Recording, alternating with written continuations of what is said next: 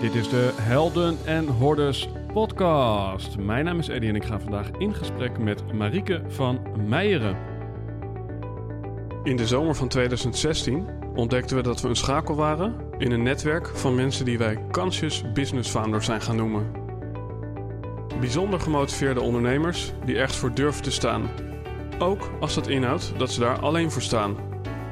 Die 200% toewijding willen geven voor 1% groei en zeggen: Dit ben ik en dit is mijn bijdrage aan een meer gebalanceerde wereld. Helaas kon je niet bij al deze gesprekken aanwezig zijn. Daarom hebben we die bijzondere verhalen voor je samengebracht in deze podcast. We wensen je veel luisterplezier, maar belangrijker nog, we hopen dat jij de volgende stap gaat zetten in jouw avontuur.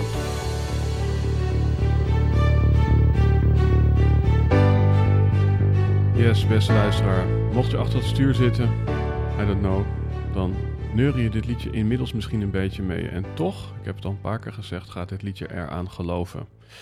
En ja, die stap is dichterbij dan ooit, omdat het liedje inmiddels geselecteerd is. We hebben de rechten en er wordt nu ja, een laatste hand gezet aan uh, ja, het intro-verhaaltje uh, wat er overheen komt.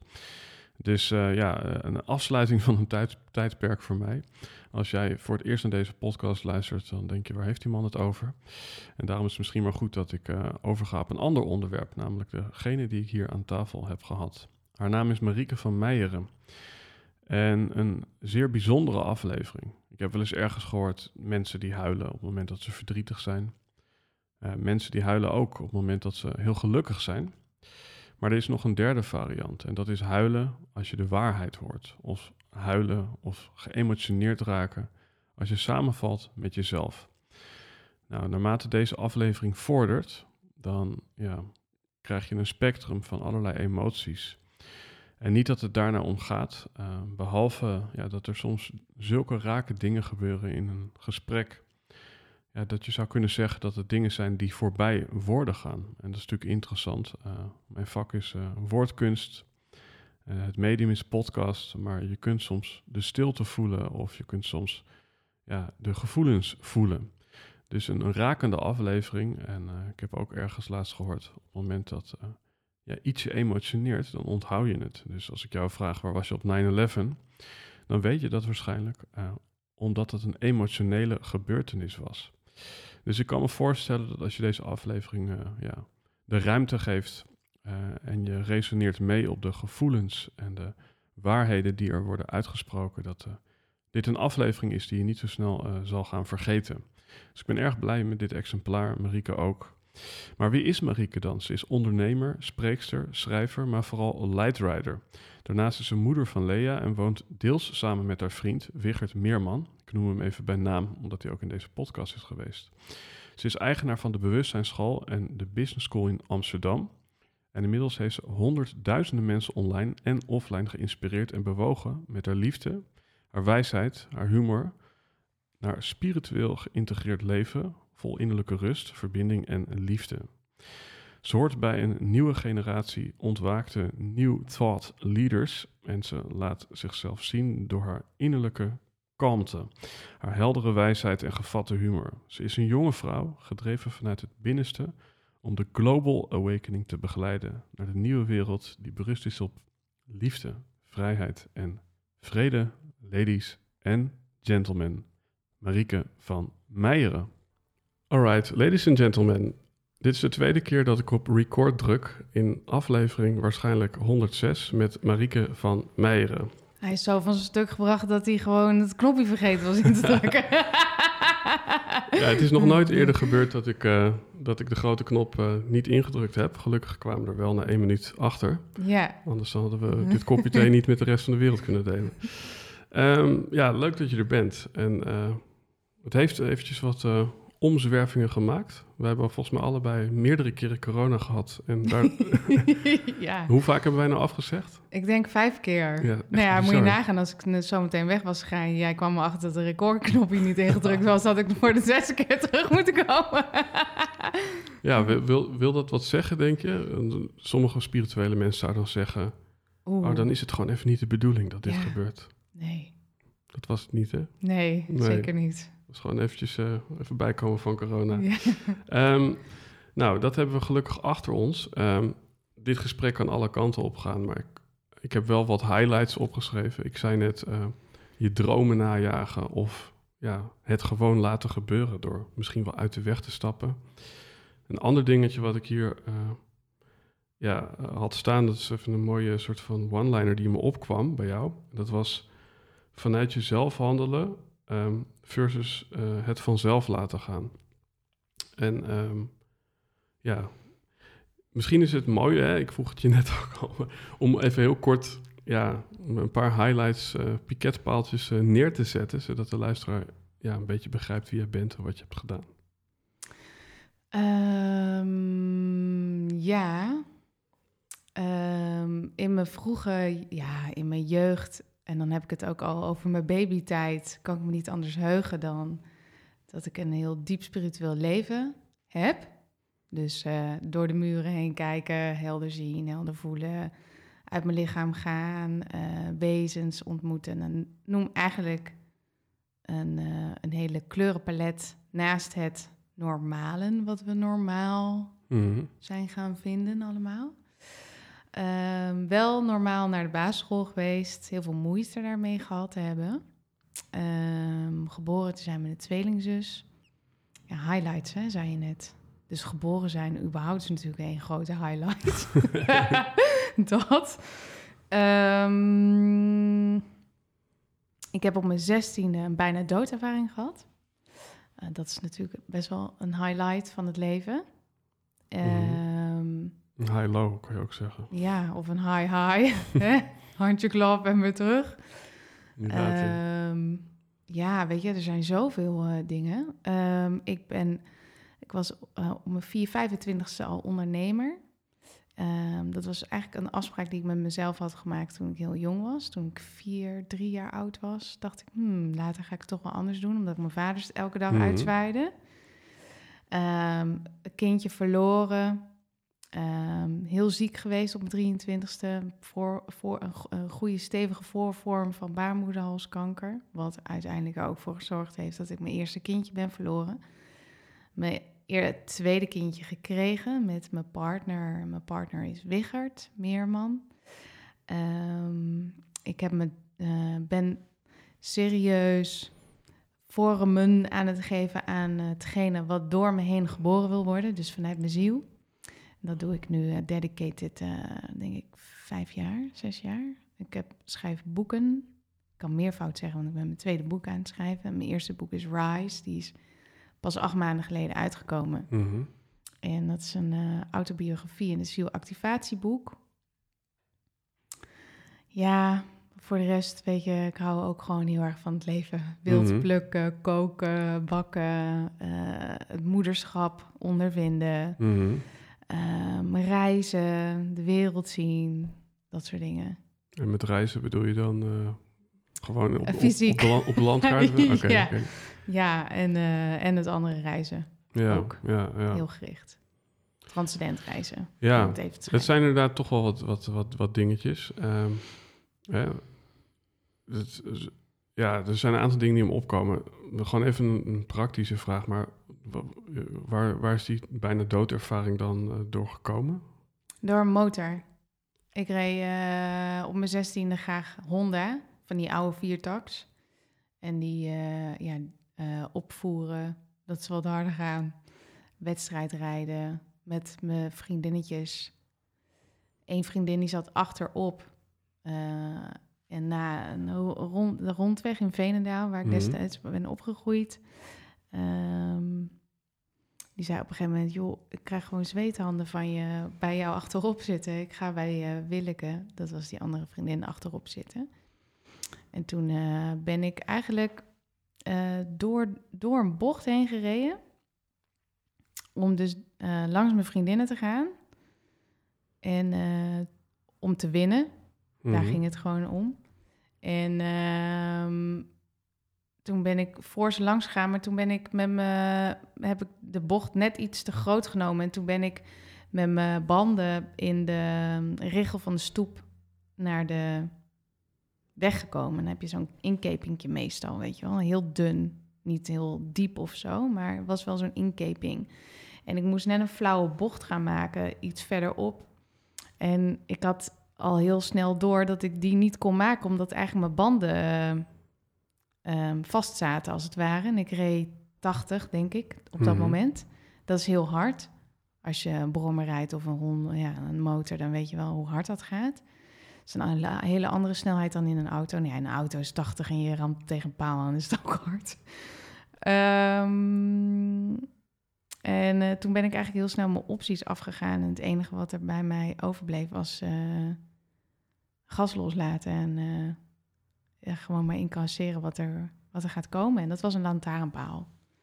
En mijn motor is, eh, mijn Honda is in één klap stil gaan staan in de, in de zachte bocht. En toen ben ik eigenlijk als het ware getorpedeerd door de lucht, gewoon als een soort raket. En toen ben ik, als je dit je lichaam is, ben ik ook nog een beetje zo gedraaid. Dus dat ik lag in de lucht.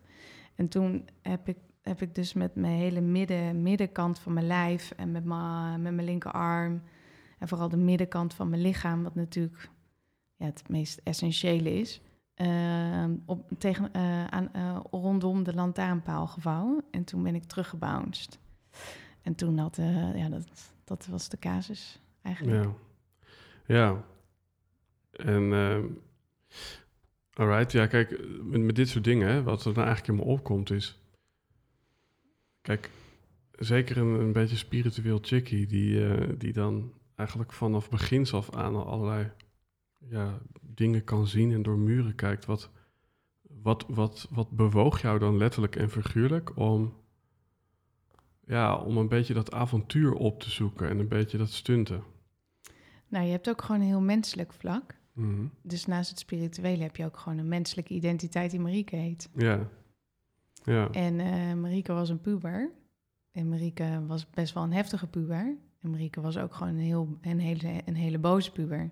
Ja. Dus dat avontuurlijke, wat ik nu nog steeds in me heb zitten, is niet meer roekeloos. Mhm. Maar die was wel roekeloos. Want het avontuurlijke is niet een soort product van anders is het leven saai. Nee, avontuur kan ook voortkomen in een wandeling en wildplukken. Ja, Dus ja. avontuurlijk is een, is, een, is een staat van gevoel die je kan ervaren ook eh, nu. Mhm. Dit is ook een avontuur. Jij en ik Ja. hebben nu ook een avontuur. Dus, en, en dan heb je het over de essentie. Gaan we het ook wel over, eh, ik spring van een klif af. Dan hebben we het ook wel, hebben we het gelijk wel weer over een andere kaliber van avontuur en een andere ingang. Laten we het Mhm. noemen een andere ingang. Ja, Het is een andere ingang. ja, En ik had destijds een andere ingang. Roekeloos. ja. Ja, niet nadenken. En En- wa- was dat letterlijk en figuurlijk ook een wake-up call van en, en nou, en nou is het afgelopen en ga ik het anders doen?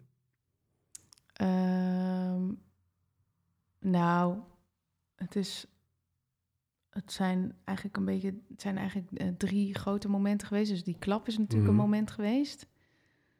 En, en daarin in mezelf het. eh, ik, en, ehm, het tegen mezelf zeggen: Oh, het valt wel mee. Mijn arm doet heel erg pijn. Die is gewoon gebroken, zo voelt dat dus. Ik had nog nooit wat gebroken in mijn leven. En, en mijn lichaam deed natuurlijk ontzettend veel pijn. Ik heb wel zo'n eh, een stoot in mijn buik gehad. Dacht ik, nou ja, dat voelt dan ook zo. Maar ja, het klopte niet, weet je wel. Mhm. Dus dat, het klopt niet. Dat, en eh, het klopt ook niet, want ik was helemaal stil en helemaal lijkbleek. Ik was helemaal naar binnen geslagen. En kijk, en als ambulance of hè, mensen je dan zo vinden, dan is het wel echt foute boel. Als je haalt of je schreeuwt of je doet wat, dan is daar nog een soort navigatie of een... Mhm. Ja, maar ik was, e- ik, ik was letterlijk en figuurlijk aan het doodbloeden van binnen, want ik had allemaal inwendige bloedingen. Mijn ribbenkast was ingeklapt, ribben gebroken, gekneusd. Mijn linkerarm was helemaal verbrijzeld. Die was, Is het een wonder dat je daar bovenop bent gekomen? ja, Ja. Gewoon waarom? In, wel, in welke zin? Eh, omdat ze gewoon, eh, eh, ik, ik denk, in eerste instantie het zijn dat ook weer drie momenten geweest. Het eerste moment is van gewoon echt letterlijk blo- doodbloeden onder een lantaarnpaal. Ambulance die een minuutje lang later komt en, en, en geen bloedtransfusie op tijd krijgen en dan doodbloeden. Dus die. nummer twee was ehm, het, het, het echte bijna doodervaring hebben in de, op de intensive care. Mhm. Dus die. En het derde was eigenlijk dat ze pas dagen daarna erachter kwamen dat er een, een gezwel zo groot als een grapefruit achter mijn kapo- kapotte organen was ontstaan. Als een soort luchtballon. En die was elke dag eh, groter aan het worden. Maar als die op een gegeven moment op zijn op zijn top zit, klapt de ballon uit elkaar. En dan, ja, dan was ik helemaal, ja, dan was, dan, dan was er, ja, dan was er, dan was er helemaal niks meer. Dus ja. dat zijn drie momenten geweest. En dan ben je 16.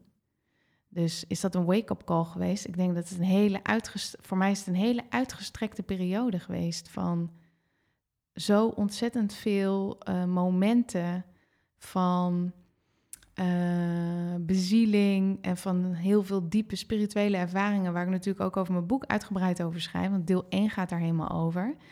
En het, en het is gewoon fucking aards. Weet je? Het is Mhm. heel aards. Het is, het, is het is van blinde paniek naar niet meer kunnen slapen van de angst, van totale doods, doodsbang zijn, van het, het er niet over te kunnen hebben, want het is te heftig. Ehm, eh, ja, weet je, dat soort dingen. Mhm. Dus het is een heel eh, eerlijk gesprek wat je dan met jezelf hebt. Mooi, gaan we het zo ook over hebben. En is er dan een punt, hè, eh, in, in hoeverre dat al bestaat, hè, ehm, waarin je als het ware vanuit dat, die, die, die aardse emoties en ja, ja, frustraties, eh, verdriet, eh, boosheid, wat er allemaal komt kijken, dat je als het ware overging in een, ja, in een iets meer ontwaakte eh, staat, zeg maar? Nou, ik heb wel, dat, dat zijn een beetje, het, ehm, dat, dat gaat een beetje als een knipperlicht op een dag. Dus en dan heb je dat en dan ga je Mhm. weer in het andere. Dan komt de broeder weer langs, die moet weer prikken of iets anders doen. Of weet je, het is een beetje een op- en af verhaal geweest. Maar ik denk de eerste ervaring die ik daar gehad heb van een ontwaakt, een, een oh wacht even, dit, is dat ik ehm, überhaupt dat ze me recht gingen leggen op het gras. Dus dat ik onder de lantaarnpaal lig, dat ze me recht gaan liggen en dat ik zei, dit is geen goed idee. En toen ze me recht gingen leggen, klapte eigenlijk mijn organen, scheurden mijn organen eigenlijk verder open.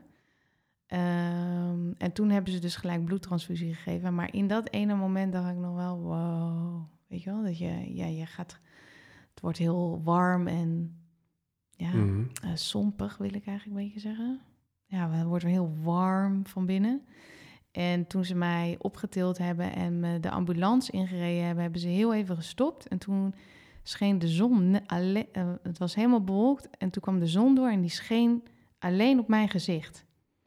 En ik, en ik kan me dat nog zo goed herinneren, dat alleen mijn gezicht in dat zonlicht was en dat ik naar boven keek, dat de wolken zo mooi waren. En dat gevoel dat ik had van, eh, oh ja, dan ga ik daarheen. Dat. Ja. Is, Dat- is, is, is dat... Dat was een, dat was een bezield moment. Een, een, eh, een innerlijk rustig moment. En het, het echt bijna doodgaan, het, het, het, de, de totaliteit van een verscheuring ervaren, heb ik gehad op de IC. En dat was in eerste instantie niet een innerlijk rustig moment. Dat was, een, dat was Marieke die alleen maar aan het vechten was. Weet je wel? Ik, eh, maar dan ga ik dood. Dat. Als je het bed omhoog gaat doen, dan klapt alles in elkaar. Dan ga ik gewoon dood. En ik weet dat nog zo helder. En dat, dat vechten, dat ik wil niet dood, dat...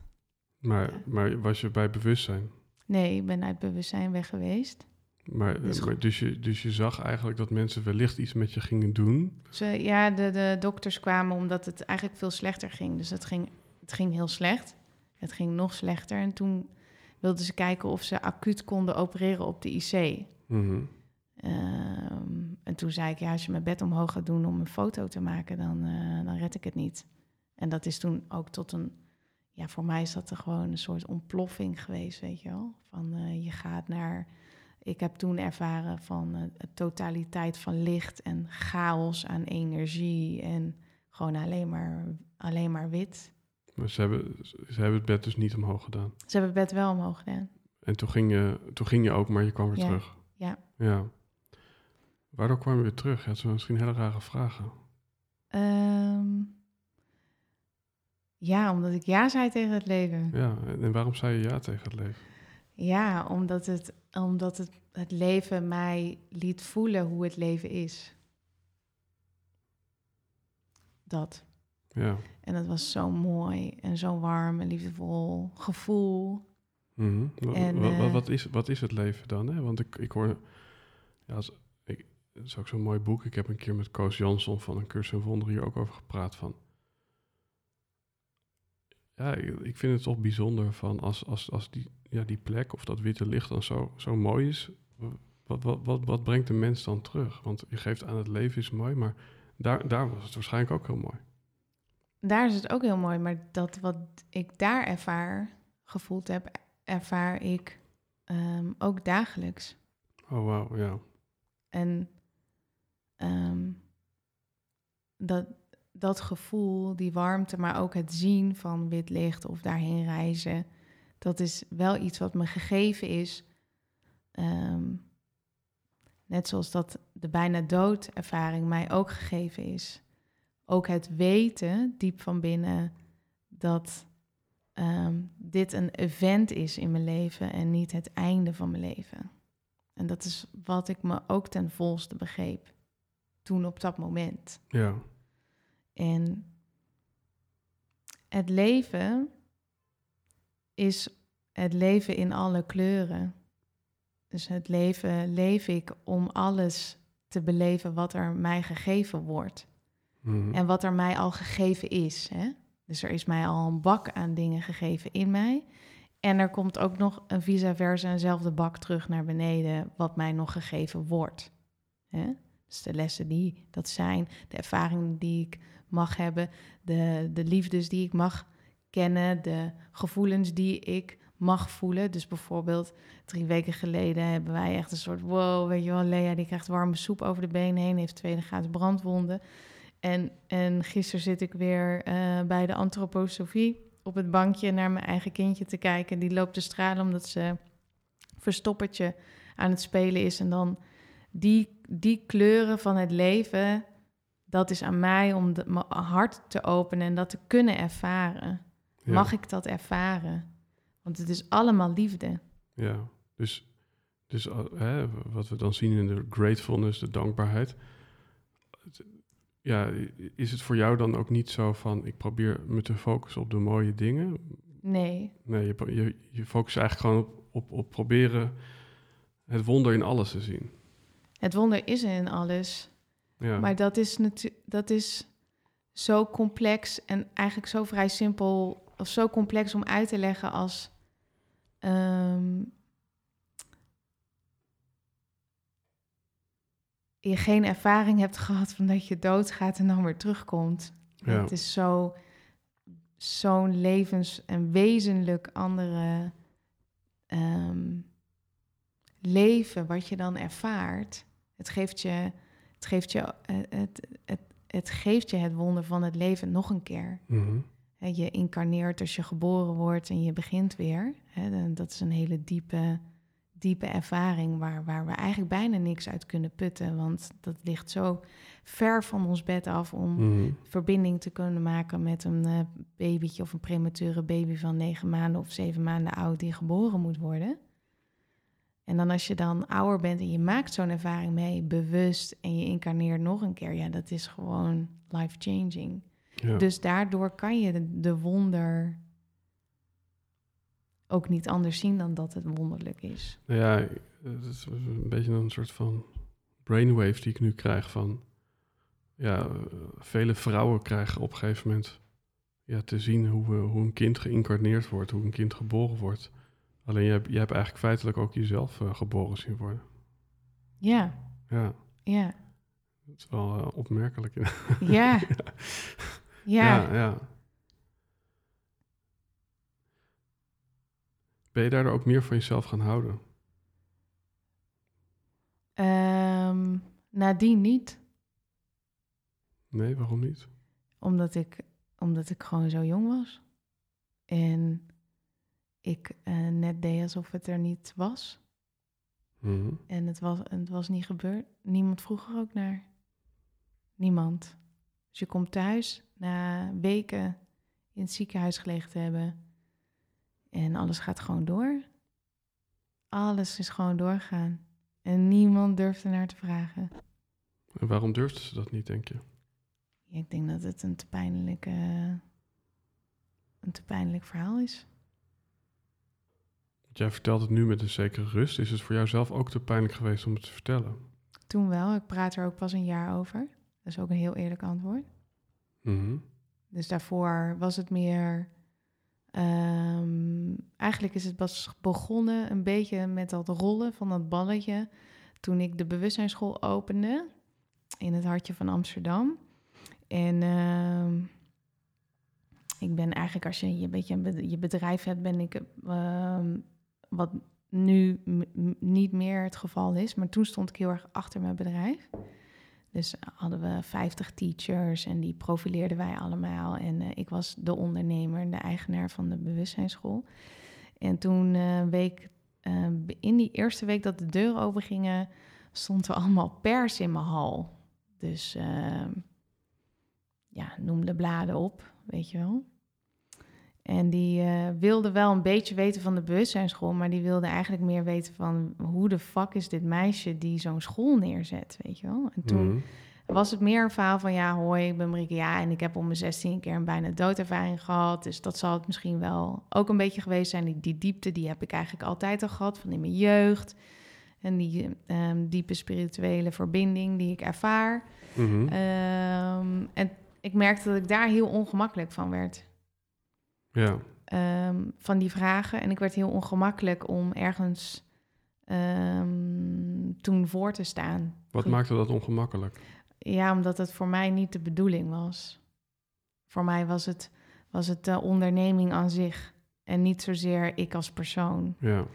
En ehm, dat is dus eigenlijk pas eh, een half jaar of een jaar of zo ben ik ook pas begonnen met een keer eens een eigen les faciliteren. Ehm, en zo zijn de dingen eigenlijk gaan rollen eh, voor mij. Maar niet dat ik een zelf een idee had of een ambitie om de dingen te doen die ik dus nu doe. Ja. En dat is voortgekomen uit een hele andere, ook weer een hele andere ingang. Ik heb zelf eh, het boek eh, Synchroniciteit van Jozef Jaworski gelezen. Ik weet niet of je dat kent. Eh, het is een van mijn favoriete boeken. De luisteraar weet dat wel. Doen door niet te doen staat daar onder andere in. Dienend leiderschap noemen ze dat. Ehm, heb je het idee, hè? want ik, ik, ik heb wel eens een podcast van jou gehoord... Hè, waarin je eigenlijk ook ja, uitlegt... wa- Wat, wat, wat, wat wil de ziel van het bedrijf? Wat, wat, wat vraagt het bedrijf? Of wat vraagt het leven van mij? In plaats van wat wil mijn ego van het leven? Dat je als het ware uit de weg bent gestapt en ja, open staat voor zo'n boodschap. Is dat ook ergens op de tijdlijn gebeurd? Dat je daarvoor probeerde heel erg vanuit je ik en vanuit je ego ja, dingen te manifesteren. En dat daarna veel meer kwam vanuit flow en uit de weg stappen. Nou, dat dienende of dat in service gericht zijn, dat, ehm, dat ervoerde ik al wel een aantal jaar, ook voor de bewustzijnsschool. De bewustzijnsschool is voor mij wel een hele ervaring aan zichzelf geweest, van dienend naar hetgene wat ik nog meer ben, mijn ziel. En ehm, dat, is, dat is een hele andere benadering. Ehm, vooral in de tijdsgeest en de spirituele hippigheid waar we momenteel in zitten met Ja, eh, ja. purpose vinden en mijn missie vinden. En eh, God mag weten wie je allemaal wel niet kan helpen om de blokkades weg te stropen om jouw missie aan te zetten. Ik zou zeggen, als je dat ooit beloofd wordt, zou ik een eh, hutkoffertje pakken en zou ik heel snel weer weggaan. Maar dat is een heel, heel andere. mm, kijk, als je mm, voelt van binnen dat dat als een soort openbaring. De Mhm. bewustzijnsschool was voor mij in totaliteit een openbaring. En dan door die openbaring en omdat het zo te zien en zo te voelen, als een soort, eh, ja, als gewoon als een visioen, eh, kan je niet anders dan dat doen. Dus dat is heel servicegericht, heel dienstgericht naar Ja. het, het leven Ja. zelf. En ik heb wel daarin besloten van het, het gaat over die openbaring en niet over Marieke. Ja, mooi. En, en die heb ik daarin wel eh, verweven. Ja, Dus eh, hè, van het leven wil op een gegeven moment dat ik eh, ga spreken. Nou, eh, vind ik echt, Marieke vindt dat helemaal niet leuk. Die kreeg er vroeger helemaal rode vlekken en die werd uiteindelijk helemaal zo knalrood als een tomaat. Maar die vlekken die werden eerst soort, dat is gewoon, nou ja, dat was het gewoon. Of, of ik hing kotsend boven de wc van de stress. En ehm, dus dat hele dienstgerichtheid, ja, dienstgerichtheid of channelen, ja, ja, ja. want dat is hetzelfde, is dus van ehm, kan ik zitten en kan ik dan echt op ten volste vertrouwen op ehm, de ziel, hetgene wat daar dan weer doorheen wil komen, wat ik dan mag gaan zeggen. ja. En, dus, ehm, en, en dat is voor mij een hele, hele voedende reis geweest. En, en, en hoe, eh, ik snap dat dat misschien een veel te praktische vraag is, maar misschien zet het toch een soort van eh, beweging in gang van, ja, hoe, hoe krijg je meer vertrouwen in luisteren naar die stem? Door het steeds vaker op te zoeken. Wij krijgen, mensen krijgen vertrouwen door ehm, het feit dat het er vaker is.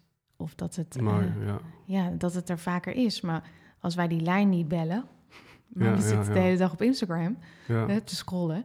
In die, in, die, in die half uur, drie kwartier die er zomaar blind voorbij zijn gegaan. Een soort black hole. mhm. In die black hole had je ook twintig keer eh, met je ziel, je vorige levens en god mag weten wie allemaal kunnen bellen. Contact kunnen hebben. En eh, ik, ik, ik zeg hem even zo, want dan komt hij aan. ja, Eh, en dat gaat dan zo. op de knop kunnen drukken. En vervolgens had je een lijn kunnen hebben. En die was heel helder geweest. Had je wat kunnen. Had je wat betekenisvol kunnen voelen in jezelf. ja, Door jezelf, van jezelf. Met hetgene wat je nog meer bent, je ziel. En vanuit dat, als we dat dus vaker opzoeken op een dag. Is dat dus iets wat we, wat we ervaren als iets wat heel dichtbij is. Als iets wat in ons zit. Iets wat door ons heen wil spreken. Iets wat door ons heen wil bewegen. Maar als jij dat maar één keer, eh, één keer per dag inbelt, vijf minuten, omdat je maar vijf minuten hebt. Ja, als jij een kamerplant vijf minuten eh, eh, aandacht geeft, dan eh, wordt het er ook niet vrolijk van. mhm. Of je vriend of je partner of je. Hè? Dus het gaat echt om frequentie. Ja. Ja, mooi. Nee, ja, mooi. Ik bedoel, wel meer dan dat eigenlijk. Ehm, ja, er zijn een aantal onderwerpen die, die in me opkomen. En kijk, ik, ik heb zelf wel eens gezegd van de meeste drinken, mensen drinken cola omdat het ja, het meest geadverteerd wordt. En dus voelt het het meest vertrouwd. En dus drink je het het niet het gezondste is. Dus het heeft inderdaad te maken met, ja, ik voel dat helemaal, eh, hoe, hoe vaak je er contact mee maakt. Ik, ehm, ik wil even een, een klein eh, soort van ja, afslagje met je nemen. eh, omdat ik gisteren iets van Alan Watts zag op, op YouTube. En Don't Think Too Much heette dat. Dat ging ook over... ehm, ja, op het moment dat je tegen jezelf gaat praten, zei hij dan... eh, ja, then you're becoming crazy, zoiets. En toen dacht ik, holy fuck, weet je wel, then I have a real problem now. ik heb namelijk ehm, een audiodagboek. En, en eh, als het even wat minder gaat, dan praat ik daar wel drie kwartier tot anderhalf uur mee ja, per avond. En ik heb dus nu iets van 800, 900 uur aan gesprek met mezelf. En toen dacht ik, eh, Alan Watts, die, eh, die zou mij echt gewoon opsluiten. En, eh, en toen dacht ik van, Gaat ja, hij wel goed, eh Eddie? Met zijn kopje koffie. Ja. Ja, maar, maar voor, mij, voor mij was... Dat, daar, daar zit heel veel oneliness in. En dat betekent in de middeleeuwen één met God. Ehm, ik ken ook eigenlijk niemand die dat op die manier doet. Ehm, hè, een diary wel, maar... Ik, ik stel ook gewoon vragen aan, nou, noem het maar mijn hogere zelf. Of het is echt een, een gesprek. En als ik een soort van de rust vind, dan krijg ik bepaalde antwoorden. Maar nou, dan ben ik toch even benieuwd vanuit een soort van Ellen Watts van... Ja, heeft dat dan te maken met dichter bij die bron komen? Of, of is dat ook weer een spelletje van de bovenkamer?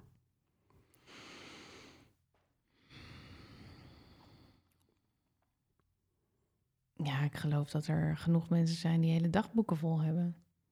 Schrijven. Dus ik geloof dat het goed is om zeg maar de warboel in je hoofd te herstructureren tot een bepaald niveau. Hè? Mhm. Dus ehm, als de geest heel erg in de war is, ehm, bijna de normale staat is van velen, is het dus goed om dat te uiten. Ja. Hè, De meeste mensen hebben dat nog niet geleerd hoe we dat eigenlijk in verbinding kunnen doen met een partner of met iemand anders. Dus hè, we doen het alleen. Als we het alleen doen, dan doen we het of schrijvend of in een audio memo ding. Mhm. Maar ergens tussendoor zouden we in dat proces kunnen zien, als we contact hebben met de ziel en de hogere zelf. Ziel en hogere zelf zijn twee essentiële andere verhalen. Ehm, dan komt er de simpelheid en de helderheid. En simpelheid en helderheid is heel kort. Ja. Punt. Dus dan als we schrijven en we willen nog schrijven, omdat het schrijven uiteindelijk journalen wordt minder, omdat die helderheid van die verbinding er constant is. Dus we hebben dan telepathisch contact of hè, hartsverbonden contact of hè, Mhm, op een mooi. intuïtief contact. Ja. Dus eh, herschrikken we de helderheid eigenlijk gedurende de dag steeds. Weet je wel? Maar, ja, ja. Dus dan wordt de geest niet blurry en warrig. En dus wordt het journal of de memo wordt ook minder. En dan komt er een moment dat het wellicht misschien niet meer nodig is, omdat het helemaal ingeklikt in ons is. Die helderheid van geest, die simpelheid en die rust en die stilte en de simpelheid vooral.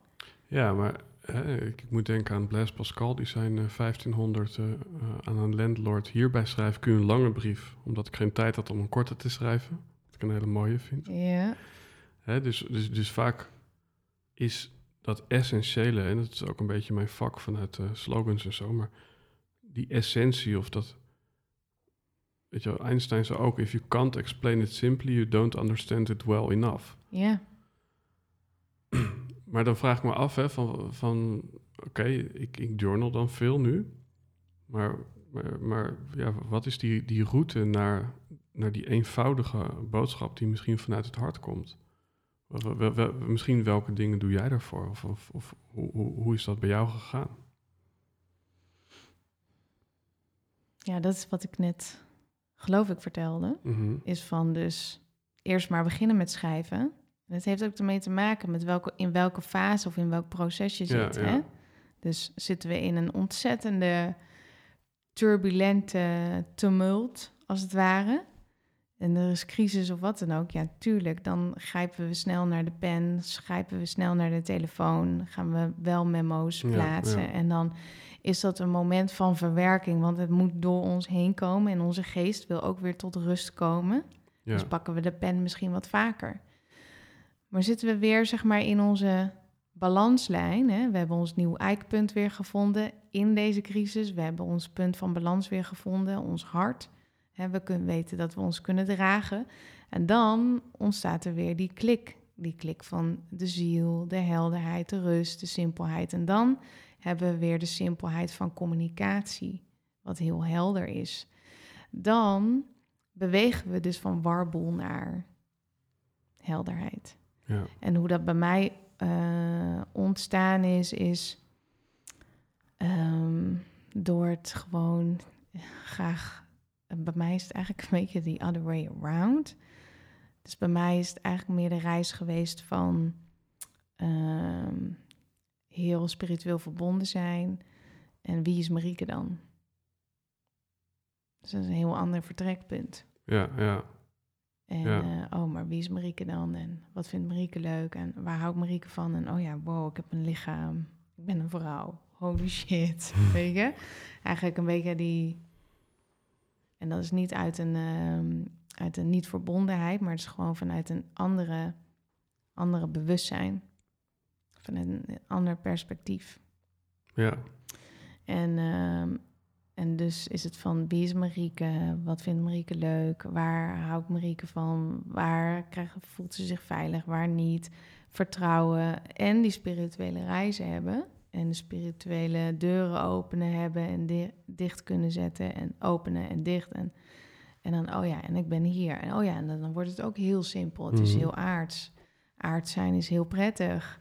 Het is fijn hier op de aarde. Het is lekker hier op de aarde. Ik hoef niet steeds naar galaxies of planetarial eh, stelsels te reizen. ehm, wat ik daar allemaal leer en wat ik dan hier weer kan neerzetten. Hè, dus het is voor mij eigenlijk een reis geweest van... oké, ik ben de hele dag aan Marieke van Meijeren.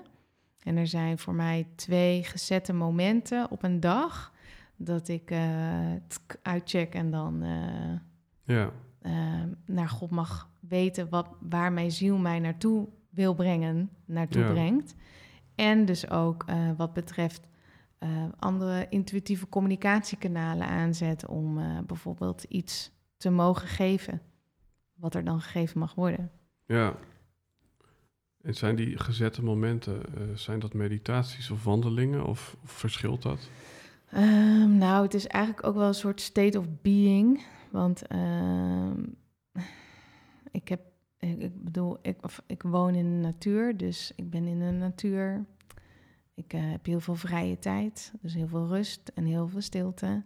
Ehm, ik kook veel, ik schilder.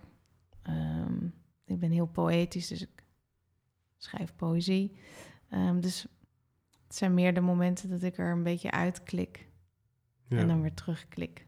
ja, En, en dat als, om daar te komen in een soort stabiliteit van rust en helderheid. En eh, we kunnen het leven ontvangen wat de kleuren ook zijn in tijden van crisis en in tijden van wanhoop en in tijden van machteloosheid en in tijden van angst. En we weten wie we zijn en waar we op terug kunnen vallen. En we hebben een lijn met het spirituele.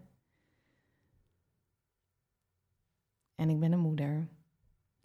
En ik ben een partner. En ik ben een eh, eigenaar. En ik heb ook veel collega's. En mhm, ja, dus een hele een, een andere vorm benadering van het leven leven. ja, En daar, dat, daar ben ik zelf op dit, dit moment ook ehm, meer mee bezig. In de zin van waarom ehm, hebben we het eigenlijk in interviews of dingen vaak toch nog over die 3%? Waarom hebben we dan het niet over de ziel? Waarom hebben we het dan niet van ziel tot ziel? Wat, Mhm. wat zou er dan gebeuren? Ehm, ja, andere, andere percepties en andere deuren die dan opengaan. Net zoals wat ik tegen jou net zei. Ehm gekscherend, maar wat eigenlijk wel gewoon een, een best wel een topic is. Ik geloof ook niet dat de meeste mensen hier zo over nadenken. Is dus wat doet het eigenlijk met mensen als jij een eh, pakket aanbiedt of een training of een retraite van hier ga je je missie vinden of je missie gaat aan of je soul purpose of en al die mensen die daar naartoe gaan en die dan naar huis gaan en dan het niet gevonden hebben. ja, Wat is daar de schade van? Of wat is daar dan het ding van? Of wat, wat doen we nou maar eigenlijk, weet je wel, in dat veld? Zeg je daarmee dat je vanuit de bewustzijnsschool of vanuit wat je zelf aanbiedt eigenlijk helemaal geen promise meer doet? Of, of beloof je iets heel anders? Ik, belo ik beloof niks. Het is een reis van ontwikkeling. Mhm, Maar ik zou nooit beloven op de stoel dat ik een soort ehm, God ben die tegen jou kan zeggen dat ik op een knop ga drukken dat je missie aangaat. Ja, En dat is het grote verschil. Het is namelijk iets wat ons gegeven is vanuit het goddelijke, ja, onze missie, wat dat dan ook zou mogen zijn.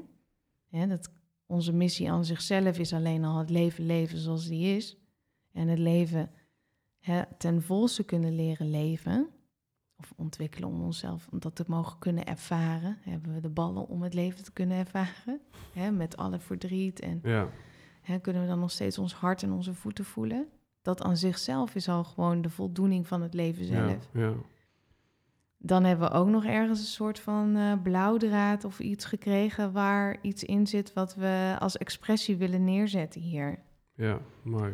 Maar eh, de aanknop van een datum dat die afgaat, Mhm. dat is bepaald door. Ja, mooi. Ja, nee, ik vind het mooi wat je zegt. Kijk, er zijn een aantal dingen die in me opkomen. ik had gisteren met uh, Maarten, een vriend van mij, Maarten Onder de Linden, die is ook in deze podcast geweest, het erover van, hij zei van, we hadden het over relaties en toen zei hij zo van, ja, ik beloof je, wat, wat hij dan nou, bijvoorbeeld kon zeggen tegen een vrouw, ik beloof je eeuwige trouw aan mezelf. dus even zo'n switch aan het eind, een beetje een grapje natuurlijk. Maar dan kom je misschien inderdaad op dat eerste gedeelte van probeer maar contact te houden met die voeten en dat hart. En dat dat op zichzelf misschien al een, een levenskunst is. En ja, als je, als je die gilde goed beheerst, als je dat goed kan, dan geeft dat denk ik al heel veel vervulling. En dan kom je eigenlijk op het tweede wat ik zo mooi vind aan een cursus in wonderen, is het stukje, dit boek beoogt je niet te vertellen wat liefde is, maar haalt alles weg wat er tussen jou en liefde in staat.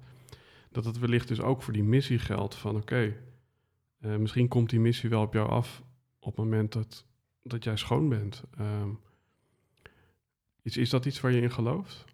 Nee, ik geloof dat dat het leven aan zichzelf is. Dus de blokkades die ik opwerp om de liefde niet te kunnen ervaren.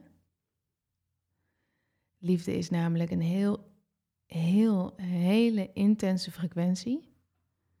Punt. En je missie is wat de liefde of het goddelijke jou al gegeven heeft. Dus heb je de blokkades, hè, dus de kopjes thee en de blokjes eh, zijn weg hè, en de mhm. ziel zit hier, helemaal zo. Dan is het nog steeds aan God en de ziel die de keuze heeft gemaakt om in 2050 af te gaan. Ja, ja. En niet eerder. Ja. Snap je? Ja. Zeg je daarmee ook dat, hè, dat als, het, als het ware inderdaad al die... Dat is al bepaald. Die rommel daaromheen weg is ja, dan kom je dus bij liefde. En in liefde zit je missie al. Dus die missie hoeft niet naar jou te komen, want die, komt, die, die, die is in de liefde. Ja, in de liefde leven. Ja. In de rust, in de, in de, in de verbinding. In de verbinding met mezelf of hè, in de verbinding met iedereen. Dat is hè, de, een ho ja, de hoogste frequentie liefde. Ja. Maar dan hebben we het over de liefde en het leven. En als we dan een paar trappen in bewustzijn weer naar beneden gaan, dan hebben we het over missie. Dat is dan weer een soort expressie. Ja. ja dus dat moet dan een, uh, een, een, eh, koekjes of een bakkerij of een schilderij of een uh, boek of een, een show of een, mijn eigen sieradenmerk. Het moet, het moet allemaal weer dingen zijn. En het moet ook vandaag gebeuren in plaats van in 2050. Maar zeg je daar eigenlijk ook mee dat dat hè, dat of je nou een eh, bakkerij of een bewustzijnsschool start, dat dat misschien ja, van, van ondergeschikt belang is uh, in, in, jouw, jouw levenspad dan dat je leert te leven vanuit liefde? Ja. En dan komt de openbaring van je, ja, de openbaring van jouw zijn komt vanzelf. Maar in die vanzelf zit een tijd of zit, zit een moment die al vaststaat, mm dat die geopenbaard wordt aan jou. Ja. En is een soort, dit is wat ik moet gaan doen. waarom staat dat vast in de, in de tijdlijn? Dat is wat we krijgen als we weer naar beneden gaan, om het even zo te zeggen. Dus daar is eigenlijk dat we, waar we voor getekend hebben vanuit het goddelijke. Ja, dus, dus dan kom je natuurlijk eigenlijk op dat vrije wilstukje, waar natuurlijk veel podcasts over zijn gegaan. Eh, zeg je daar ook eigenlijk mee dat je, als het ware, een figurant bent in een film die van tevoren al is opgenomen? Hmm, ik denk dat het een beetje twee kanten heeft. Want we hebben het vanuit het goddelijke, wat dan die perceptie heeft. En we hebben de perceptie vanuit het menselijk, waarin we denken, waarin we wel bepaalde dingen een vrije wil hebben. Dus dat is weer, mhm. ja, weet je wel, McDonald's en Kentucky Fried Chicken. Ik bedoel, ja, ja. Which one do you want to buy? weet je wel, of hè, even een groene smoothie of een remberthee. Ja. Dus waar, waar, wat is het dan voor me? Ja. Dus je zegt eigenlijk van oké, in 2050, even in dit voorbeeld, zou dan die missie tot jou kunnen komen. Maar in welke gedaante, daar heb je dan misschien nog wel wat smaakjes ijs in die je kunt kiezen. Ik geloof, ik geloof dat dat dus bepaald is. Ja, dus, dus ook, ook de pasvorm. Ja. Ja. Ja. Daar Ja. geloof ik in. Maar dat, dat geloof ik omdat, ehm, omdat, ik dat ik, omdat ik dat zelf zo sterk ervaren heb. En Ja. omdat ik dat zelf zo ervaren heb en gezien heb en meegemaakt heb. En ook bij andere mensen. Dat komt niet voort uit, eh, want ik lees geen boeken, ook geen trainingen, podcast luister ik zelf eigenlijk ook niet. Ehm, dus het komt voor mij voort uit eigenlijk mijn eigen innerlijke reizen en Mhm. dat wat dan spreekt. Ja. ja ik, ik merk dat ik het zelf toch lastig vind om dan dat stukje vrije wil of invulling, eh, ja, waar, waar dat dan nog eigenlijk ja, komt kijken. In, in hoeverre het dan niet, ja, als dus zelfs de pasvorm eigenlijk al van tevoren ondertekend is. eh, Maar dat is dus, eh, en dat is, dat is misschien de andere kant ervan. Dat is dus ook vanuit jou voortgekomen, vanuit de ziel. ja, mooi. Hè? Ja, Dus jij hebt daarvoor gekozen. Dus dat is de grootste vrije wil die je hebt. ja, Ik kan hem even plat staan voor je. ja, Dus ja, we staan in een rij boven in de hemel. En eh, God is, eh, m- je mag zelf bedenken hoe hij eruit ziet. Die zit achter zijn desk met allemaal eh, chips met computerschrijven en profiel, profieltjes van Instagram. En die zegt op een gegeven moment, nou, ik heb nou een leuk profieltje. Die heet eh, Marieke van Meijeren, bruin haar, bruine ogen, wordt geboren met een tweelingzus. Ja, die gaat wel een keer de pijp uit, weet je, op de zestiende. Krijgt ook dit, dit, dit. Maar, weet je wel, als je... Als ze, als ze 30 is, dan krijgen ze die openbaring. En dat wordt dan dit, dit, dit, dit en dit. Wie heeft daar zin in? Heeft daar iemand zin in?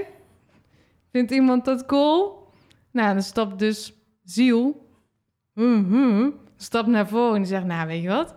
Doe mij die trip maar. ja, En die eh, installeert die schijf en die gaat naar beneden. En die gaat zeg maar dat, hè, het spel spelen van Marieke van Meijeren. ja, Marieke van Meijeren heeft dus op eigenlijk op een heel hooggoddelijk niveau wel zelf gekozen. ja, mooi. Ik snap hem. Ja.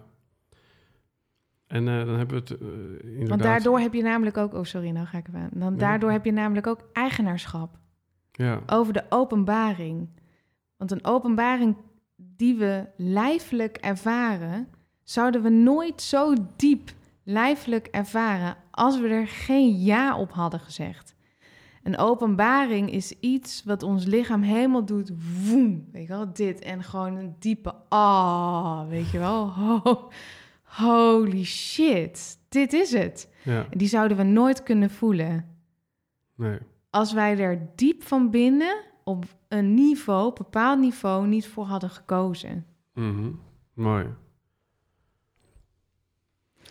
En dan hebben we het over de ziel gehad. En Ja. dan hebben we tegenover die ziel, of naast die ziel, hebben we het hogere zelf staan. Hè? Want daar, daar hadden we het net even over. Van, om die begrippen misschien even wat definitie mee te geven. Van, hè, dus we hadden het net op de bank ook even over. Ja, dus, er zijn nogal wat, ja, wat, wat verwarringen in definitie. In mijn eigen vak merk ik dat mijn klanten positionering en propositie door elkaar halen. Maar in het, spirit, Ja. in het spirituele heb je dus ook wel het door elkaar halen van de geest, het hogere zelf, de ziel. En, en zij daar, ja, zij, zij daar misschien ook weer in een, in een, in een mooie Vergelijking. vergelijking ja, iets van duiding aan kunnen geven. nou ja, als we die Instagram-profielen er even bij pakken. Mhm. Hè, dus eh, de ziel komt naar voren. Die zegt, nou, doe mij dat profiel Marieke van Meijeren maar. Die gaat dus in de ziel. En dus dat is eigenlijk een heel een programma, een heel blueprint, wat we dan blueprint heten. Dat kennen sommige mensen misschien ook wel. Mhm. Jouw pad, Ja, jouw atlas, die gaat aan in de ziel. En dan gaan we eigenlijk naar beneden. Wat niet naar beneden is, jongens, weet je wel. Want het is gewoon één grote soep aan chaotische energie. Er is niet een hemel en dan gaan we naar beneden. Hè, het is gewoon alles in hetzelfde. Maar ik noem het even Mhm. feitelijk eventjes, hè, even platgeslagen, even, dan gaan we naar beneden. Maar er blijft altijd een, een, eh, streng verbonden aan de hemel. Dus als de hemel een plat ding is hier, hè, dus eh, dan gaat Mhm. de deur open, wow, God is daar. Ehm, die hangt altijd daaraan vast Ja. in die soep. En die beweegt mee met die goddelijke goddelijkheid, met God, hè, het absolute. Dus die beweegt lekker zo mee. En hieronder, aan die streng, zit eigenlijk een streng zit aan de ziel. Dus dat is een eenwording met de ziel. Maar het is eigenlijk, als je het zou moeten zien, een soort touwtje of een koord of iets. En die kan ook fluctueren en die heeft frequenties en die heeft ehm, eigenlijk altijd contact met de goddelijkheid. Dat is God zelf. Weet je wel, de Son of God uit Cursus in Wonderen. Ja. Dat is de Son of God. En in de Son of God, als een soort ehm, bel, zit de ziel. En die ziel zit helemaal hier om mij heen. Dus ik ben altijd verbonden met het goddelijke. Maar de ziel zit er in eerste instantie zo Ja. aan. Dus heb ik een diep wezenlijk contact en leven vanuit ziel, heb ik dus automatische verbindingslijn die ik dagelijks kan ervaren met het goddelijke. Ja. En, en hoe verhoudt dat zich tot het hogere zelf? Wat? Het hogere zelf? Dus die lijn is het Oh, oké. hogere Ja, zelf. ja, ik snap hem. Dus we gaan Ja, dus die- eigenlijk die bol door. is- is- is ziel, ja, ik snap hem. We gaan door. we, we gaan door. ehm, ik had, bij Giel Belen had ik een, ehm, een goede. Met een theezakje was dat. Mhm. Ik weet hem eventjes niet meer. Als dit Marieke is, Mhm. microfoon, en hier zit een bel omheen Mhm. als het ware. Dat is de ziel. En die zit helemaal door mij heen verweven als lijntjes. We hebben één grote lijn nog. Een grote lijn nog wat vastzit met een hemel. Ja. Of het God zelf. En dit is ons hogere zelf. Ja. Onze ziel gaat ook door onze hogere zelf naar het goddelijke toe en weer terug. Ja. Dat is de higher self. Ja. Ja, ik, ik, ik snap hem denk ik wel. En ik, ik merk wel inderdaad van dit zijn dingen met een hoog abstractieniveau. En je kan jezelf de vraag stellen, waarom is het belangrijk om te weten? Maar ja, Ja, ik- voor de meeste mensen is het wel prettig om, omdat de meeste mensen een ingang hebben door hun hoofd. En door Mhm. het feitelijk te brengen, kunnen ze het begrijpen. En kan het misschien ergens op een bepaald niveau gaan leven. je zou misschien dus ook wel kunnen zeggen dat het hogere zelf een soort verzamelzelf is van, van, van, al, ja, van al die zielen. Zou je dat kunnen zeggen? Dat het een soort van de bron is waar al die, die, die, die typetjes uit, uitkomen? Ik denk dat het de bron aan zichzelf is. De bron van het leven, bron, Mhm. bron, van, bron van alles.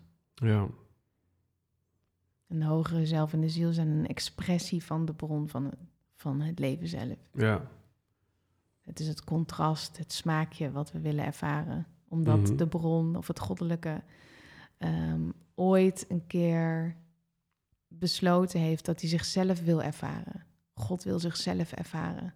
Mhm. En dat is, dat is, dat is wat we doen hier. ja, God wil zichzelf ervaren. ja. Mooi. Ik, ik wil ook nog even de afslag maken naar, eh, naar jouw tweelingzus. Ja, Is, is dat, eh, als je het hebt over jezelf ervaren, is dat eigenlijk wel een mooi bruggetje? Is, is, is dat zo, dat als je bijvoorbeeld ja, contact met, met, eh, met haar hebt gemaakt, dat je dan jezelf ziet? Of is dat echt alleen maar het, het, het, het uiterlijke jasje wat overeenkomsten heeft? Is er in, inhoudelijk echt een, een heel groot verschil tussen jullie? er is, zo, er is sowieso wel een groot verschil tussen ons twee. Ja. Dus wij zijn wel, eh we zijn twee-eiig. Mhm. Dus uiterlijk zien we er ook wel anders uit. Mhm. Ehm, ik kan wel zeggen dat als we bij elkaar zijn, dat dat een bepaald soort gevoel geeft wat ik niet ervaar bij andere mensen. Mhm. Een hele, een hele diepe verbondenheid en een hele diepe liefde, die ik ook ervaar als ik niet bij haar ben. Heeft zij dat ook? Ehm, zij heeft die diepe liefde, geloof ik ook, voor mij, ja zeker. En we komen wel alleen net uit een eh, best wel ehm precair verhaal. Dus wij hebben eigenlijk eh, vijf jaar geen contact gehad en we zijn pas ehm, op onze verjaardag, dat was 12 februari, hebben we elkaar voor het eerst gezien. Dus dat was voor ons een, eh, een heel mooi moment. Ehm, maar Esther ervaart de dingen wel ja, zoals Esther ze ervaart. Esther heeft een hele andere belevenis en ja, een heel andere innerlijke landschap dan dat wat ik heb. Ja, want ik heb je ook wel eens in een podcast horen zeggen dat je eigenlijk uit best wel een, nou ja, verstandelijk nest komt. En niet, niet heel veel met spiritueel hebben. Nee. Spiritualiteit hebben. Ja, klopt. Ja, is, is dat dan ook eventjes waar, waar de discrepantie eh, zat? Ja, absoluut. Ja. Ik bedoel, ehm, Maar dat hoeft elkaar toch niet te bijten? ja, ik, ik- ehm, dat hoeft niet, maar ehm, ja, als je dan ehm, op een bepaalde manier opgevoed bent en niet ehm, ja, het echt kunnen ondersteunen of het steunen van elkaar onvoorwaardelijk in wat voor wat iemand dan ook gaat doen. eh, maar een beetje ehm, eh, comments geven of eh, er, er niet echt achter staan wat diegene dan wil gaan doen of ontwikkelen van zijn leven. Ja, dan heb je wel een ander verhaal te pakken. Heb jij ook moeite gehad met, met, met de invulling die zij aan het leven gaf? Ehm, nee. Nee. Nee, geen moment. Ik heb wel momenten gehad dat eh, zij het heel zwaar heeft gehad. En dat deed, dat deed mij heel veel pijn van binnen. En dan heb je natuurlijk ook wel weer een soort snaar te pakken van... Ah, ik moet haar redden of... Weet je Ja, wel, want dat, dat wou ik zeggen inderdaad. Van in hoeverre, hè, een ander heel leuk boekje is Jonathan Livingston Seagull. Dat is een van mijn favoriete, ja, een beetje romanachtig eh, boek over een, ja, over een zeemeeuw die letterlijk en figuurlijk boven zichzelf uitvliegt. En dat als het ware de hemel invliegt. En ja, zo, zo snel vliegt als een adelaar. Eigenlijk allemaal dingen doet die, die, die ja, too far eh, eh, of, of te hoog zijn eigenlijk gegrepen voor een zeemeeuw. ja. En dan komt hij als het ware in de hemel, maar dan, dan leert hij daar dus levenslessen. Je zou kunnen zeggen, dan is hij dood. ja, Maar ook, ja, die vogel incarneert dan nog een keer en die vliegt als het ware weer terug naar de stam. En iedereen die hem eigenlijk uitlachte, ja. ja, die, die heeft hij dan wat te leren. Heb je ook het gevoel dat er, hè, eh, dat, dat, dat jij jouw familie, jouw, jouw zus, eh, dat je hun iets mee moet geven? Nee. Heb je dat wel gehad? Nee, heb ik ook nooit gehad. Nee. Nee. Gewoon, ehm, het enige wat ik altijd gehad heb, is dat ik me wezenlijk anders heb gevoeld. Ja, Punt. ja. Ik heb nooit de behoefte gehad om eh, iemand iets te leren of eh, Nee. te overtuigen of iets te brengen. Of eh, bijvoorbeeld nu met corona, dat is een heel mooi voorbeeld. Er zijn zo ontzettend veel mensen die hun ouders zijn gaan appen en gaan bellen. En krantenartikelen en wetenschappelijke van die kant, van die kant, weet je wel. Helemaal niks van dat alles. Ik ga naar mijn ouders. ehm, als zij aan mij vragen hoe sta je erin, dan zeg ik, nou, ik sta er zo in. Nou, dan willen zij eh, misschien of A of B zeggen. Zij mogen A of B zeggen. Ik zeg, nou ja, we kunnen het hierover hebben, maar we kunnen ook andere gesprekken gaan hebben waar we wel verbinding Mhm. maken, waarin de liefde kan stromen. Ja. Hè? Of we kunnen naar dit kleine stukje gaan, waar geen verbinding. Ja, want, want hoe noem jij jezelf? Hè? En dan bedoel ik even, er zijn mensen die noemen zich teacher, of mensen die noemen zich mentor, of mensen die noemen zich lichtwerker. Eh, heb jij dat wel eens, ja, kan je dat, kan je dat vangen in, in, in een profiel? Nee. Ik heb mezelf eh gekscherend, eh, omdat ik me niet zelf eigenaar wilde noemen, de Light Rider genoemd. Van wat de Night Rider, omdat ik dat tuentje vroeger altijd zo vet vond. en daar komt het ook gewoon vandaan. Ja, Het tuentje van de Night Rider, van Kit. ja, Toen dacht ik, ja, de Night Rider, nou, dan maken we de Light Rider van. Ja. En, en eh, that's it. Maar al die namen en... ja. Want ik heb zelf laatst iemand aan de lijn gehad over numerologie. Dat zal je vast ook wel eh, ter oren klinken. Ja, En daar kwam dan ook even uit van, oké, in mijn profiel zat dan ook al een stukje de teacher. En toen zei die dame van, ja, kijk, als je dus een stukje de teacher in je, in, in je pakketje hebt zitten, ja, dan, dan maak je dus ook bovengemiddeld eh, dingen mee, omdat je anders niet vanuit ervaring dat kan doorgeven. Ja, Hè? En als ik nou even naar jou soort van levenslijn kijkt, dan zijn er toch wel opvallende dingen gebeurd. Hè? En niet alleen natuurlijk zo'n exemplarische bijna doodervaring, maar ook gewoon hoe jong en hoeveel bedrijven je hebt gehad. En dat je eigenlijk vanaf dag één soms al eh, ja, voelde van oké, ehm, ik moet uit het bedrijf een beetje stappen en het, het moet, moet zichzelf gaan redden en zo. Ja, hè, bij mij is het dan, oh ja, is dan logisch dat ik dingen meemaak, want ik ben een teacher of zo. Maar Nee, je, je hebt niet, je hebt niet zo'n soort van, eh, daar, nee, daar ooit over nagedacht. nee, Nee. nee. Ik, ik, eh, Je hebt niet het gevoel dat ook de dingen die je meemaakt, ja, toch ook een soort hoger doel dienen voor, voor de mensheid of voor de beschaving of zo. nee, heb ik ook niet. Nee. Dus eh, heden, nee, heb ik, heb ik nul. Ja. Ik denk ook niet daarover na. Of, Heb je het gevoel dat, dat, je, dat je als het ware, als je bij wijze van spreken, ja, meer je missie gaat leven of meer in tune bent, dat er dan ook minder gedoe op je pad komt? ja, absoluut. Absoluut. Heb je daar wel eens bijvoorbeeld toen je eh, ja, die, die ziekte met je baarmoeder kreeg, heb je toen daar ook een gevoel van, geha- van gehad? Waarom? Ja, nee, dat is voor mij is dat gewoon een punt geweest van eh, totale verdwaling. Dus ehm, ja. Eh, ik vond het allemaal zo onrechtvaardig. Het gaf mij eh, een vrijkaart om gewoon woedend door het leven te kunnen gaan. En als een slachtoffer. En wat is mij wel niet aangedaan? Dat. En ik ben zo jong, wat is dit nou? En was dat op mijn zestiende dan nog niet genoeg? En het eh, verliezen van mijn kindje eh, een paar maanden later, eh, dat, dat was voor mij, ja, wat is dit nou? Gewoon intens, helemaal openbreken, verdriet. Gewoon verdriet. Het gutste gewoon, net zoals die plaat die daar hangt.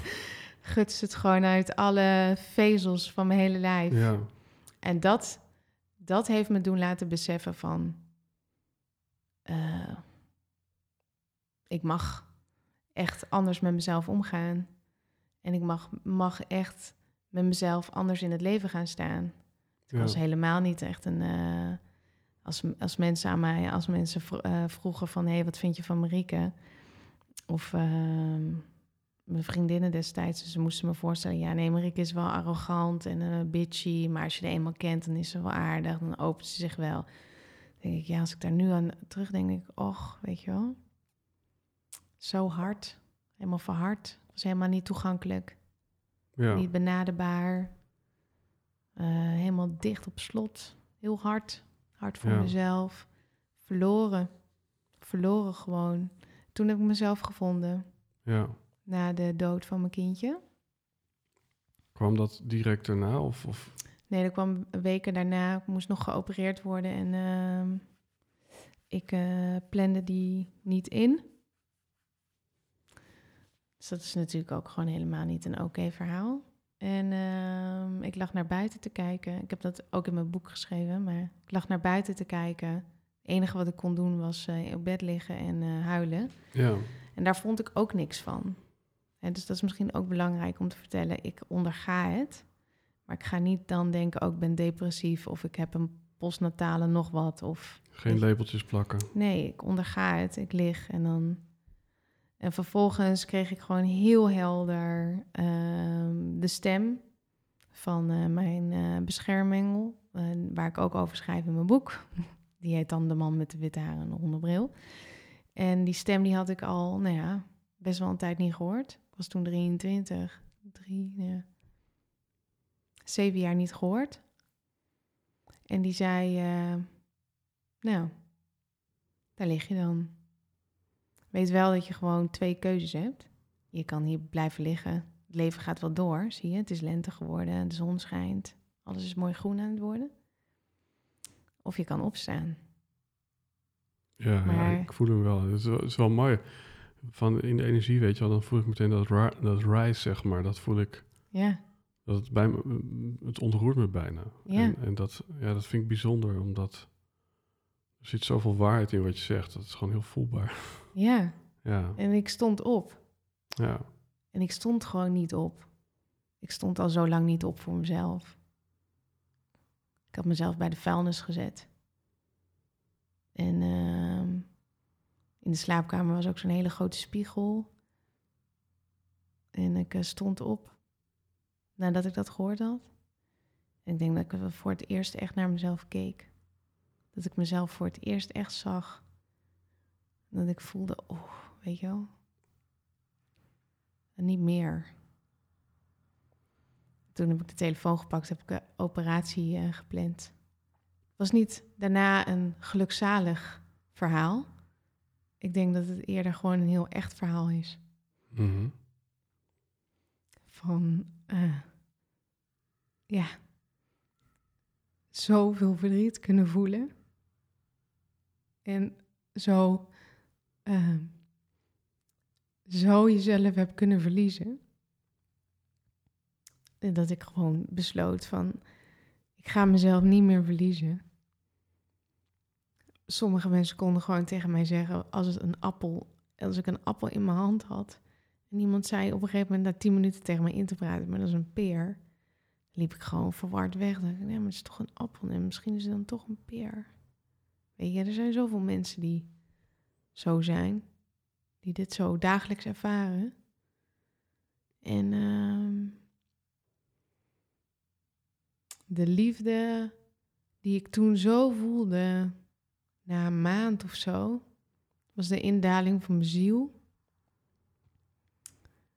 Ehm, dat was zo warm. Zo hemels. Dat ik naar mijn eigen handen zat te kijken in de auto. En dat ik alleen maar kon huilen van blijdschap, weet je wel. Dat ik, naar mijn eigen, dat ik mijn eigen handen voor het eerst zag sinds weet ik veel hoe lang. En die, die, dat moment heb ik gewoon tegen mezelf gezegd, oké. En, en zo voelt dat dus thuis zijn. Mijn ziel is thuis of ik ben thuis. En dus is dit hetgene, het nieuwe normaal, om het zo te zeggen. Dit is dus mijn vertrekpunt en mijn aankomstpunt. En niks meer en niks minder meer. Weet je wat ik ook wel mooi vind? Is ehm, dat het dat het rise, hè, dat, dat zou misschien op het eerste ja, oog ja, inderdaad gaan over de weg naar boven. Hè, waar we het net zo grappig over hadden met de hemel die dan zo boven de aarde zit. Ja, Maar eigenlijk is, is het hele paradox van Rise dat het eigenlijk veel meer gaat over het, het opstaan op aarde. En, eh, en dus juist als het ware opstaan op, op, op ja, het symbolische, ja, wat, wat lagere plateau, namelijk het aardse leven. En, ja, ehm, en, en ik denk dat dat ook. eh, ja, nou, op een manier heb ik daar een, een heel duidelijk gevoel bij van dat het juist niet gaat over het dissociëren van het aardse en, en over het escapisme en naar boven gaan en naar andere galaxies, maar het is juist de zon laten opkomen eh, op aarde. En eh, op een manier het is een heel voelbaar, heel voelbaar stukje. En ik denk ook dat eh, heel veel mensen daar. komen allerlei mensen ook in mijn soort van scope die nu hier heel, veel aan kunnen hebben, denk ik. ja. Ehm, We kunnen onszelf namelijk niet redden als we niet eerlijk zijn in de status quo. mhm. Ja, dat vraagt ballen, ja, die eerlijkheid. En dat is niet een vlucht naar de hemel of naar mijn beschermengel of naar eh 13 uur 33 of naar 2222 of... Hè? Het is onze ingang naar een goddelijk leven of een leven in liefde. Gaat erom, durf ik, heb ik de moed om de status quo waar ik nu in zit, naar alle eerlijkheid te voelen en te ervaren wat daarin is. ja, Dat is het. Dat Ja. is dus ook authenticiteit. ja, Authenticiteit is niet, ik ga stoppen met liegen. Weet je dat? Nee, authenticiteit is een echt leven. Ik heb nul, nul in mezelf zitten dat ik iets of iemand van mezelf zou moeten polijsten of maken of neer moet zetten of allemaal van dat soort vermoeiende gelul. Kan ik echt heel eerlijk zijn naar mezelf? Durf ik me dan ook in alle eerlijkheid gewoon te laten zien zoals het dan op dat ene moment er ook is. En dan groeien we. Then we rise. Then Ja. we rise. Ja. Mooi is, ik keek net eventjes op de, op de timer. Gewoon van, waar zitten we eigenlijk? Stond er 11, 11. Ja. Dat is ook, ja, dat is ook wel gewoon een geinig grapje. ja. Ehm, Nou, dit was het. nou ja, bij wijze van spreken. Heb ik hier nog een gelu- geluidje voor? Even kijken. Ja. Yeah! Oh, oh, oh, oh. Ja, nou ja, almost misschien zelfs wel. Ehm, eh, iets wat ik nog wel eh, voel is... Hè, er zijn dus mensen die, zoals je het volgens mij in een andere podcast wel eens gezegd hebt... ehm, ja, het, het, het wel of niet willen ontvangen eh, van waartoe je eigenlijk hier wordt uitgenodigd. Of dat nou je missie is of wat je... Er zijn ook gewoon mensen die misschien hun hele leven in een soort van... eh, ja, niet in die, in, in die authenticiteit leven. Hoe, hoe, hoe, kijk je daarnaar? Nog een keer je vraag. ik Nou ja, kijk, ehm, of het nou het is dat je je missie leeft. eh, en ja, dus je krijgt een uitnodiging van het universum van... hey, dit is jouw missie. En jij zegt gewoon, nee, dank je. ja, ja. Want, want er zijn er volgens mij heel veel, sterker nog, ik denk de meerderheid... die nee, dank je zeggen of op hun missie of op een authentiek leven leiden. Mhm. Eh, ja, wat, wat is dat in godsnaam? dat, dat, dat was ik zelf ook. Dus toen ik de openbaring had van de bewustzijnsschool, eh, was mijn eerste reactie: Well, thank you, but no thanks. dat. Hè, en, dan, en dan gaat het er dus weer over van. ehm, ik had hem gewoon in de ijskast gedaan, of eh, gewoon nul aandacht aan gegeven. Maar ik denk dat door dit te vertellen de mensen er wat aan hebben. Ehm, maar een openbaring, je missie, je openbaring, je soul purpose, hè, noem al die woorden op, wat hetzelfde betekent. Maar die openbaring ehm, zei ik nee tegen. Dat heeft anderhalf jaar ongeveer hè, geduurd. Nul, echt nul van mezelf dat ik er ooit aan gedacht heb. Dat ik er nog over na zat te denken of zat te bubbelen of ga ik er nog wat mee doen. Het bestond gewoon niet. Het was er gewoon niet. Ik heb er ook, ja, dat. En vervolgens, eh, an- anderhalf jaar later, krijg ik weer zo'n ervaring. Weer zo'n openbaring. En toen kon ik niks anders dan zeggen, ja, oké. Maar ik was wel anderhalf jaar verder met mezelf. En in die anderhalf jaar heb je dus blokkades eh, weggedaan. Meer in leven, in liefde. ehm, meer vrijer geweest in mezelf. Ik hoefde ook niks. Ik had een tweede bedrijf, had ik net verkocht. Ik had een ander goedlopend bedrijf. Ik, ik, ik had ook nul behoefte om een ander bedrijf te starten. Ik genoot eigenlijk heel eerlijk gezegd gewoon van mezelf. En ehm, in een bergdorpje in Spanje waar geen internet was. Dus ja, weet je wel, ik spreek geen Spaans. Ja, dan ben je best wel stil, hè? En only the lonely. Maar daar hou ik van. En Ja. hiken. Dus ja, dus de dagen gingen gewoon zo. Heel simpel. Heel helder. Heel duidelijk. Ja, En daardoor kwam de openbaring nog een keer. ja, Door die. En dan voel je wel aan jezelf of je ja kan zeggen of niet. Maar hij blijft aankloppen. Want je hebt daarvoor gekozen. Van daar, daarboven.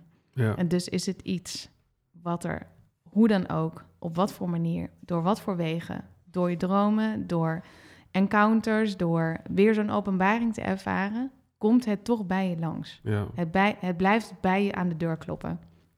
Dus we kunnen dat raampje steeds wel een beetje zo dicht doen, maar het blijft kloppen. ja. Dus mo- mogen we door de angst heen bewegen. Dus bij mij was het de angst van, fuck, wat zouden mijn ouders hier wel niet van denken? Want die ging al helemaal flippen dat ik in mijn eentje naar Spanje ging. Ga je niet eh, zweven, was het. Ja. Zweven van wat? Hiken in de bergen, weet je wel? Toen had ik zelf nog zoiets van, nou ja... mm. Dus ja, weet je wel. Koos Jansson zei, het ego schreeuwt. En toen zei ik, waarom schreeuwt het ego nou? Zegt hij, eh, ja, omdat, eh, omdat hij bang is, eh, maar het hart fluistert. Ja. Ja, Dus als we zo stil zijn, weet je wel...